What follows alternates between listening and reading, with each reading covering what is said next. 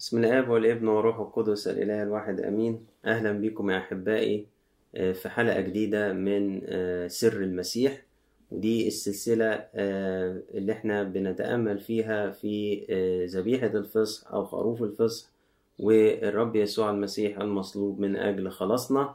وبذكركم إنه في الحلقات اللي فاتت إحنا شفنا الخلفية التاريخية لوجود بني إسرائيل في أرض مصر والعبودية القاسية اللي كانوا تحتيها آه، وإزاي إن هم كانوا بيصرخوا لربنا وربنا سمع صراخهم وأرسل ليهم موسى مخلصا ومحررا آه، لا لكي يعيشوا لأنفسهم ولكن لكي ما يتحرروا ليعبدوا الرب ويعيدوا له في البرية زي ما قالوا قبل كده لفرعون. إذا دعوة الحرية هذه كانت دعوة للحياة دعوة للارتباط بالله دعوة للعبادة والتعييد.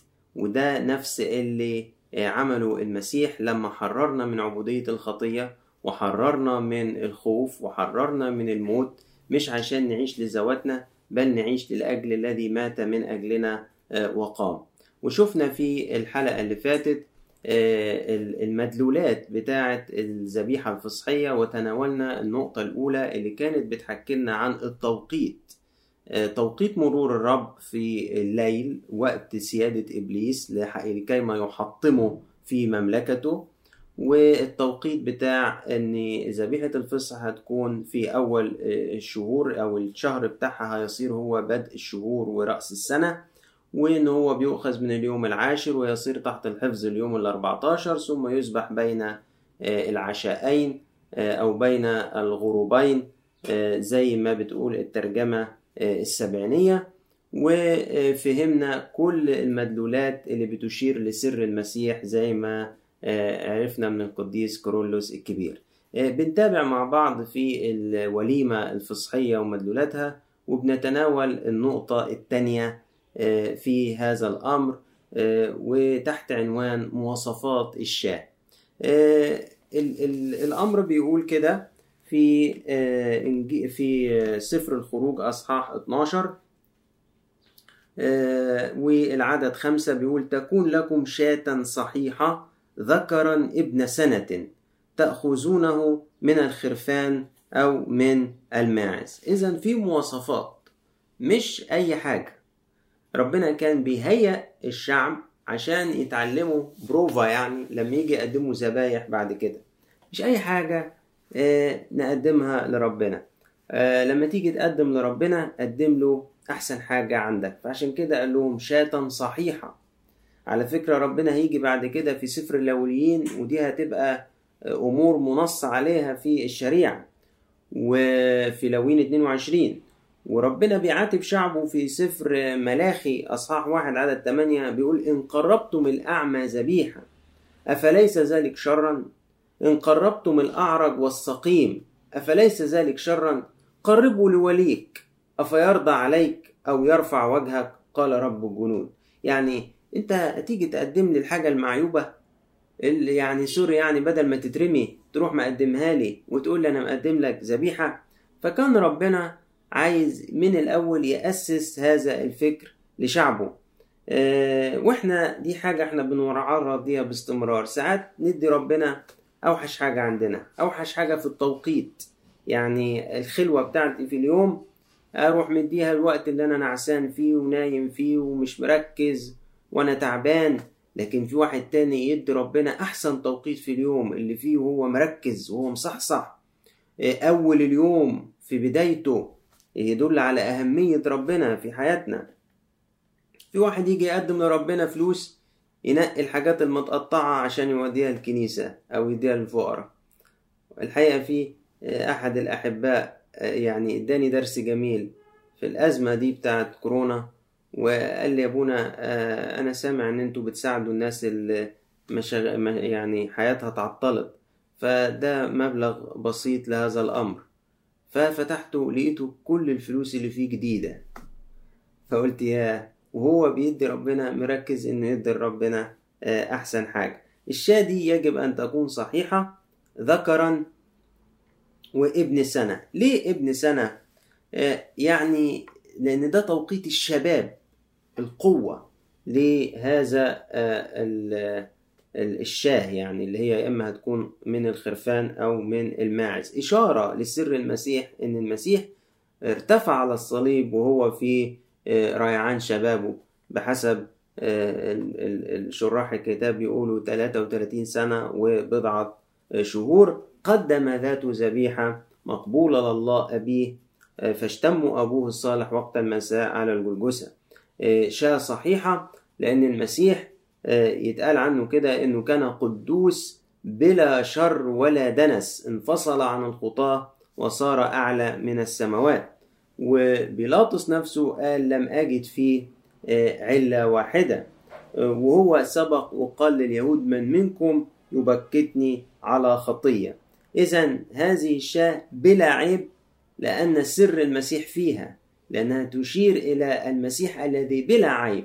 قدوس وبلا شر. قديس كورولوس يقول صحيحة يعني كاملة.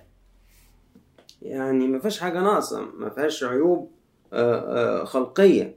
ليه؟ لأن المسيح كامل. لأن هي تحوي سر المسيح. لأن المسيح كامل. لأنه الله. فيجب أن تكون هذه الشاة صحيحة أي كاملة. كمان الشاة دي لازم تكون لكل بيت. ولكل واحد. إزاي بقى؟ أما أما هم هيشتركوا فيها. التعبيرات اللي جاية عن هذه الذبيحة تقول كده. يعني يقول كده أهو يأخذون لهم كل واحد شاة بحسب بيوت الآباء. طب هو هياكلها لوحده؟ لا ده هو ياخدها عن بيته. طب وتتقال ليه إنه لكل واحد شاة؟ إشارة إنك أنت لما بتشترك في وليمة الفصح دي لما بتاكل حتة منها كأنك كلتها كلها. كأنك كلت هذا الحمل كله. ولما البيت ده يأكل حمل والبيت ده يأكل حمل والبيت ده يأكل حمل يبقوا كلوا ثلاثة أقول لك لا يبقوا كلوا حمل واحد. الله إيه الكلام ده؟ الكلام ده دي اللغة اللي تحدث بها الوحي عن هذه الشريعة لأنها فعلا تحوي داخلها سر المسيح. بصوا كده القديس كورولوس شايف إنه في تشديد الفريضة على أنه يكون لكل بيت شاة كاملة. وإذا كان البيت لا يكفي فليلجأ لجيرانه حتى تكتمل لهم الشاة. ان ده بيشير لسر المسيح الكامل. فالمسيح كامل حسب إيمان كل واحد منا والمسيح لا يقسم.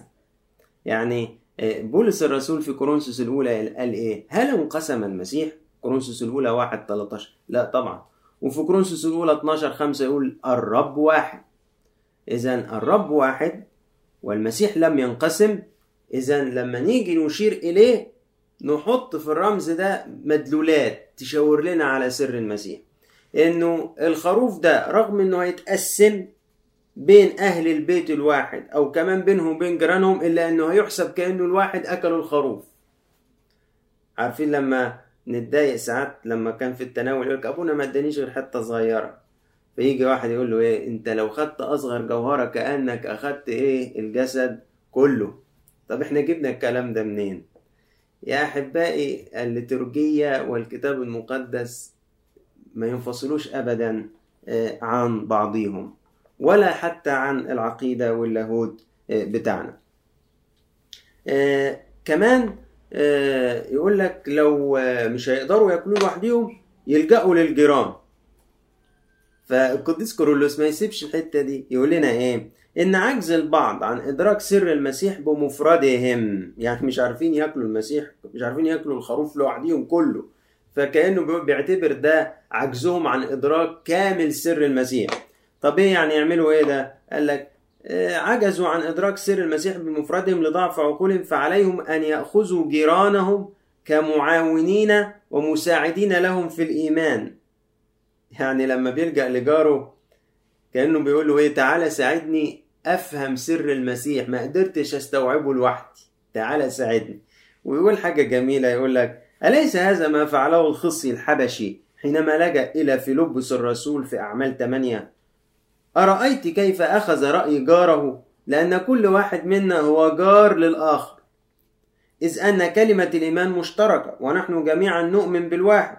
وعندما بحث الخصي عن الحقيقة بعمق صار مشاركا في الإيمان بالحمل. الكلام ده قاله القديس كورولوس في جلافيرا الجزء الثاني. بيشبه لجوء الخصي الحبشي لفيلبس لما ما كانش فاهم عبارات أشعية 53 اللي جت عن الحمل. ما كان بيتكلم مثل شاة سيق إلى الذبح كان الشاهد ده عن الحمل. حمل الحمل بتاعنا المسيح المذبوح. راح لجأ لمين؟ لجاره اللي هو فيلبس. قال له تعالى ساعدني أنا مش عارف أستوعب سر المسيح. فشرحه له. فالقديس كروز يقول لك لما تلاقي نفسك عاجز عن إدراك سر المسيح اعمل زي ما شريعة الفصح قالت لك. إلجأ إلى جارك وقول له تعالى ساعدني وتعالى اشترك معايا في استيعاب هذا الإيمان الواحد. أما عن قصة أنه ذكر في المعتقدات القديمة كان علميا العلم كان لسه مش متطور زي دلوقتي فكانوا بيعتقدوا إنه الإثمار الجسدي هو عبارة عن بذرة في الرجل ورحم المرأة كأنه أرض. ما كانوش يعرفوا إنه الجنين بياخد من الأب والأم. زي ما إحنا عرفنا دلوقتي في علم الجينات. لكن كان إدراكهم العلمي ساعتها إنه كل البذرة جاية من الراجل ورحم المرأة هو الأرض اللي تستقبل البذرة. فلما القديس كورولوس بيتعرض لهذا الأمر في شريعة الفصح بيقول إنه ذكر لأنه المسيح هو الذارع الذي يزرع بذور المعرفة معرفة الله في قلوبنا وكأنها أرض يفلحها يعني لأنه ذكر يعني هو البذرة هو اللوغوس وقلوبنا اللي هتدخل فيها الكلمة هي الأرض كأنها رحم المرأة اللي عن طريقها يحصل نمو لبذور معرفة الله.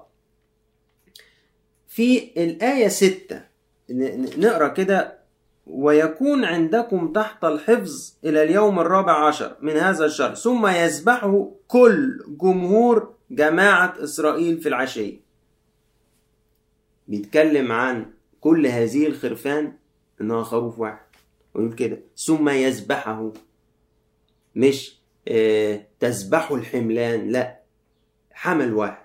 إزاي بقى؟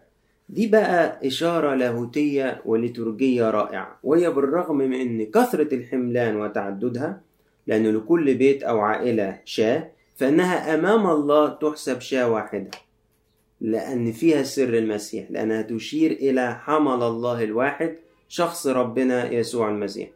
لو كان الفصح مفهوش سر المسيح ومش بيشاور على سر المسيح كان إيه لازمة إن ربنا يقول لهم إنه ده حمل واحد. لو كانت الحملان دي مش ظل للحقيقة لا لو افترضنا إن هي الحقيقة نفسها إيه السبب اللي يخلي الوحي يتحدث عنها كأنه حمل واحد مع كثرتها إلا أنه لأنها إشارة لأمر أعظم فكان ضروري يقول الوحي كده. من الناحية اللاهوتية من الناحية الليتورجية ده بيشرح إزاي مع تعدد المذابح اللي عندنا وتعدد القداسات اللي في الكنايس وفي المدن وفي بلدان العالم لكن هي بتحسب ذبيحة واحدة وكنيسة واحدة. فإننا جميعا زي ما بيقول القديس بولس نشترك في خبز واحد وكأس واحد وبهذا تتحقق الشركة الكاملة والواحدة. في أقوال جميلة هنا في الجزئية دي للعلامة ترتليان أحب أن أنا أشارككم بيها. أسف للقديس هيبوليتوس القديس هيبوليتوس بيقول كده كما كانت بيوت العبرانيين عديدة لكنها تحسب كأنها بيت واحد هكذا مهما كثرت الكنائس في المدينة والبلدة فهي تمثل كنيسة واحدة.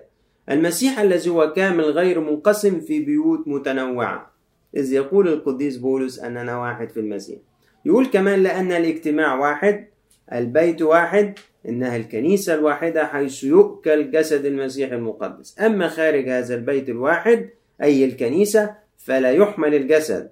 ومن يأكله في موضع آخر يعاقب كالشرير ولص يعني خارجا عن كنيسة المسيح لا يمكن أن يؤكل الإفخارستية. مش ممكن. زي ما خروف الفصح كان لازم يتاكل جوه بيوت العبرانيين مش خارجها. مع هذه المواصفات أيضا نأتي إلى رش الدم. يقول لك كده في آية سبعة يقول لنا ويأخذون من الدم ويجعلونه على القائمتين والعتبة العليا في البيوت التي يأكلون فيها. وفي الأصحاح اللي وراه يقول إنه هياخد بالزوفة والزوفة ده نبات كان بينمو في مصر. وكان في اعتقاد إنه هو ليه تأثير تطهيري. فيتاخد نبات الزوفة ده ويتغمس في الدم ويحطوا بيه علامات على القائمتين والعتبة العليا. تعالوا كده نبص للآية 22 لأنها تحمل لنا تعليما هاما. في أصحاح 12 عدد 22 وخذوا باقة زوفة واغمسوها في الدم الذي في الطست ومسوا العتبة العليا والقائمتين بالدم الذي في الطست وأنتم لا يخرج أحد منكم من بيته حتى الصباح. العالم المتنصر ألفريد أدرزهايم كان بيقول حاجة غريبة في كتابه أزمنة العهد القديم. كان بيقول إن هذا الدم كان بيرش على القائمتين وعلى على مداخل البيت. أي أن البيت من الداخل أيضا فيه هذه الدماء. ويمكن ده كلام إحنا ما كناش فاهمينه يعني مش عارفين. إحنا كله فاكرين إن ده من بره. لكن ألفريد أدرزهايم وهو يهودي متنصر وله احترامه في آرائه ودراساته العلمية بيقول لا ده الدم كمان بيبقى عابر لجوه البيت. يفسر لنا الحكاية دي لو رجعنا للترجمة السبعينية لهذه الآية. هنفهم ليه ألفريد أدرزهايم قال هذا الكلام. لو رحنا لآية 22 في الترجمة السبعينية وستأخذون حزمة من الزوفة فتغطسونها بالدم بدل كلمة في الطست مكتوب إيه؟ الذي عند البوابة.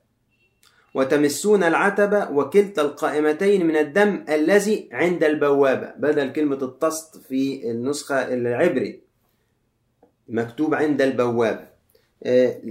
لو جينا نشوف دكتور خالد اليزجي في الحاشية بتاعة هذه الآية بيقول إنه جت في العبرية سف. والمترجمين راحوا من العبري للغات التانية ترجم طست فقالوا الدم الذي في الطست لكن شيوخ السبعينية سف دي ترجموها إزاي؟ قالوا دي تعني مدخل البيت. تعني إيه؟ مدخل البيت. يبقى إذا الكلام اللي قاله ألفريد أدريزايم كلام صحيح ودقيق. الدماء لم تكن فقط من الخارج ولكنها أيضا كانت في مدخل البيت.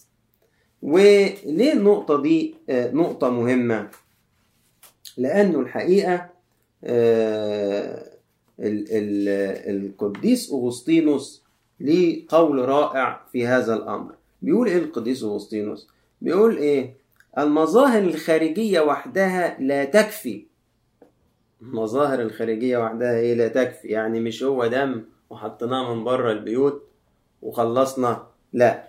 بيقول كده إنه كان لابد لنا إن الدم ده يكون من جوه قلوبنا. لازم يكون جوه قلوبنا لازم تكون قلوبنا دي مرشوشة ومختومة بالدم. حتى وإن كانت الحقيقة في ذاتها وليس الظلال. فكوننا مسيحيين وممسوحين بالدم ولنا الختم على جباهنا لا يحقق لنا الخلاص. إيه ده؟ ده كلام غريب جدا. مين اللي بيقول الكلام ده؟ القديس أغسطين. ما لم يكن المسيح كلمة الله ساكن في قلوبنا ونخضع له ولكلمته. يعني العلامات الخارجية بس رغم إن هي مش مش ظل الحقيقة ده هي الحقيقة ذاتها. أنا بتناول الافخارستية أنا باخد جسد مسيح ودمه أنا مش باخد رمز. أنا لما بتعمد مش بعمل رمز أنا بموت مع المسيح وأقوم مع المسيح يعني دي كلها أمور حقيقية. لكن يفاجئنا القديس يغسطينوس لك وحدها لا تكفي لخلاصنا ما لم يكن المسيح كلمة الله ساكن في قلوبنا ونخضع له ولكلمته. ختم المسيح يطرد منا المهلك إذا قبلنا المخلص في قلوبنا. وبص يقول إيه بقى القديس أغسطينوس؟ ولكن لماذا قلت هذا؟ ذلك لأن كثيرين ختمت قوائم أبوابهم بينما بيوتهم خالية من أي ساكن. يا مناس اتختمت قوائم أبوابهم وللأسف البيت من جوه ما فيهوش حد ما فيهوش المسيح. فمن السهل أن ينالوا ختم المسيح على جباههم بينما قلوبهم ترفض الخضوع لكلمته. لذلك يا إخوتي أنا قلت وأكرر أن ختم المسيح يطرد منا المهلك فقط إن كان المسيح ساكنا في قلوبنا. إذا يا أحبائي الأمر ده أمر هام جدا لفت نظر نظرنا ليه العالم ألفريد أدرزهايم لما قال إنه الدم لم يكن فقط في الخارج ولكنه أيضا كان على مدخل البيت في بدايته. يعني في الدار الخارجية للمنزل كان موجود هذه الدماء.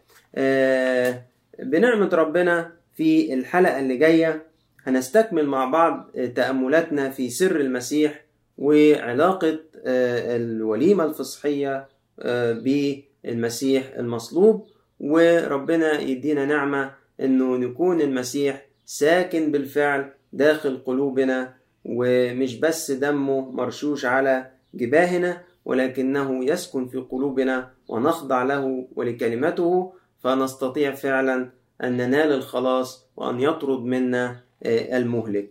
ولإلهنا كل مجد وكرامة في كنيسته إلى الأبد. آمين.